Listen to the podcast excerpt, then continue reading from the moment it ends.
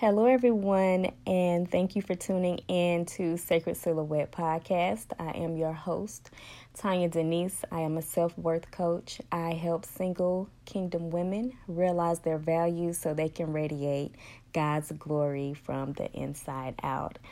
So, I bet this is a surprise. I'm back the next day like i just did a podcast last night and um i'm back again with part two of how did I get here.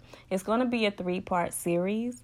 So um, I will say God wanted me to expound more on my experiences and what I learned from them. So if you listen to the previous podcast, which was How Did I Get Here?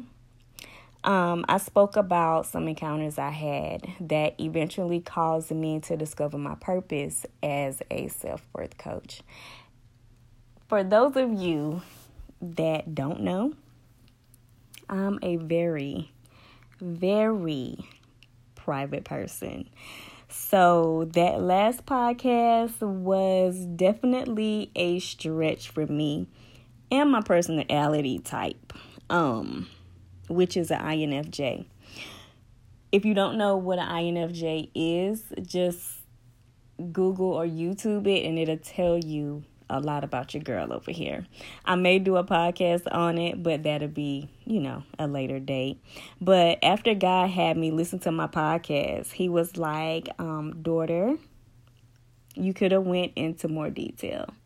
And so I was like, okay. So that's basically the type of relationship we have. Um, let me give you an example. Let's say, you know, when um, when we were kids and you had to do homework, right? And you kind of rushed through it and you didn't explain how you got the answer, so your parents or your teacher made you go back and do it again. Yeah, um that's this is why we have a part 2 and a part 3. And uh so I was like, "Okay, God." And um here I am. And so yeah, like last night I was like, okay, God, I did it. I did podcast. And he was like, uh, no, ma'am, they need more. So yeah, that's why I'm here. Uh, because I love him and I want to be obedient and I love my listeners. So without further ado, let me expound on the things I learned through these experiences. Um, last night, the first experience that I spoke on was my first sexual encounter as a teenager. Um, in that situation, I realized that I wanted to be accepted and able to relate to my peers at that time. Um, I always knew that I was different and I didn't like being different. But baby, listen, now I love it. I love that I don't think like everybody else, you know. I love that I think different and it no longer bothers me. Um if others look at me strange if I don't agree or do what they want me to do. Um another thing it taught me was to be open with my daughter. Um when she got to middle school and high school, I remember I just remember telling her because I knew how I was at that time.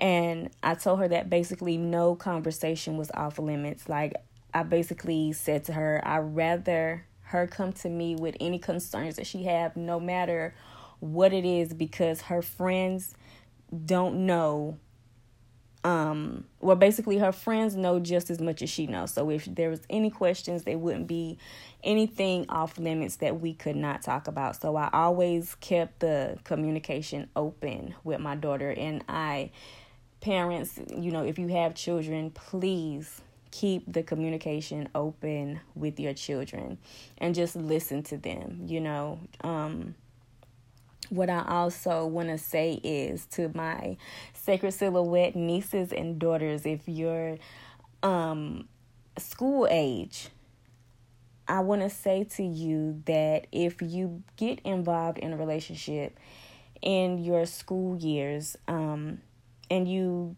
get with someone that says, you know, if you love me, you would do this, or if you love me, you would do that. the response that I suggest that you give them is if you love me, you wouldn't pressure me. If you love me, you would wait. Um, and if they hit you with the, if you don't do it, somebody else will, let somebody else do it. Because that's already telling you that's not love. That's selfishness to get what they want from you.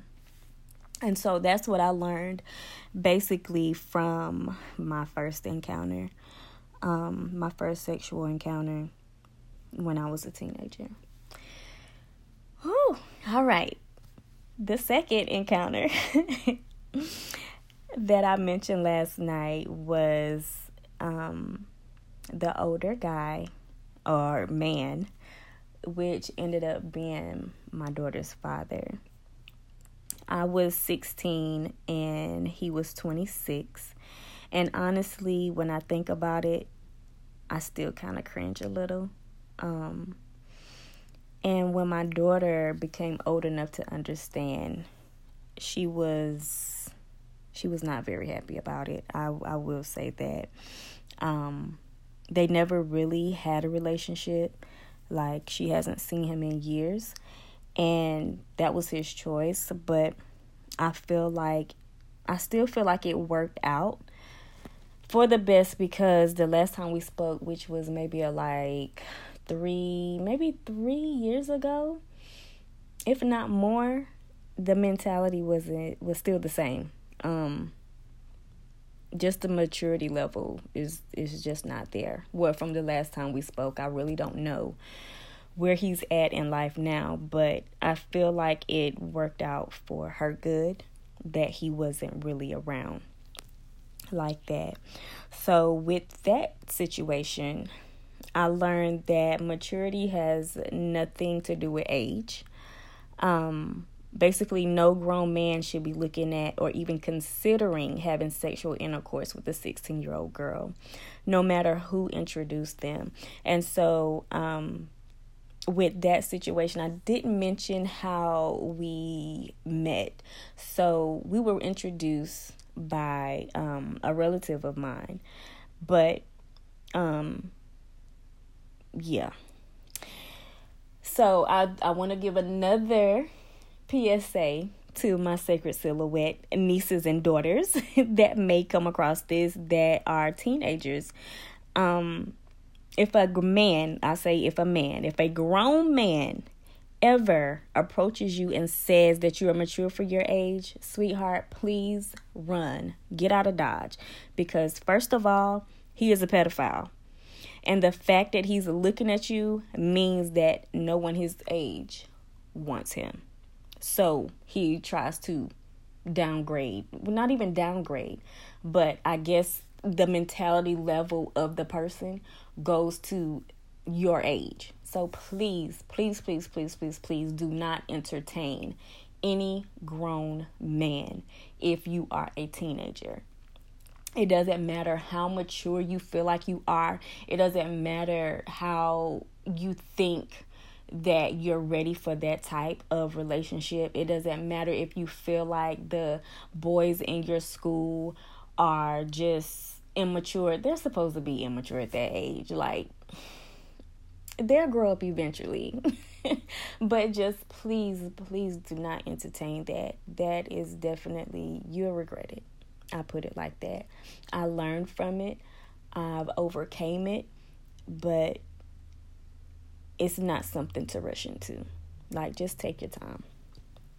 And parents, once again, this is why you should have open communication with your children, no matter their gender. It doesn't matter if if your child is a male or a female. Pedophiles are out here in these streets. Okay, I know y'all heard about somewhere where the teachers was sleeping with the students, or you know, just please, please have open communication with your children no matter what and and leave it so they are not afraid to talk to you. Like just talk just listen listen and talk um where they feel comfortable coming to you with anything. And that's like i said the kind of relationship that i have with my daughter even now. Like now she's grown. She's basically grown. And we still have open communication because I always wanted her to come to me for advice versus her peers. Um, and I love it. So, with that situation, I learned to slow down and try not to grow up so fast. Even now, it just reminds me not to get ahead of God. Um, I learned to let God be the matchmaker, basically, and to enjoy the process of becoming instead of trying to rush. Um, that decision of being with a grown man with my 16 year old self caused me to be a mother at 19. And at 23, I was a single mother until basically my daughter was grown um, with no financial help. So the struggle was definitely real. You know, of course, I'll eventually do some podcasts dedicated to my single mothers. Um, I think I took that somewhere far, far, far, far away. But I'm going to have to dig it up so I can encourage my single mothers because it was real. The struggle was definitely real. And I think it um, at one point gave me like PTSD. PTSD doesn't always have to come from soldiers. Um, I only have one child. So I really believe that because of me being a single mother, I had, I don't say I have, I had a fear of having more children. Um, even now, if I was to get pregnant again, I would definitely have my baby um, because I know God is doing a new thing. But somewhere in the back of my mind, I I will probably feel like you know, am I going to be a single mother? but um, I'm trusting God in all things. So if I were to have another child, whew, it will be starting all over again. But praise God. Is there anything too hard for the Lord? Anyway, so that was kind of it. Um, that's what I learned from that situation. Um, maturity has nothing to do with age and not to get ahead of God because sometimes it can, you know, make the make your life a little harder. So with that being said, I'm going to stop here and I'll continue with part 3 next week where I'll expound on what I learned from my last long-term relationship and my last encounter. so thank you all for tuning in to Sacred Silhouette Podcast. You can view all things Sacred Silhouette at linktree forward slash sacred silhouette. I pray this blessed you. Um and I hope you all have a great evening. And I love you all. Have a blessed night. Bye.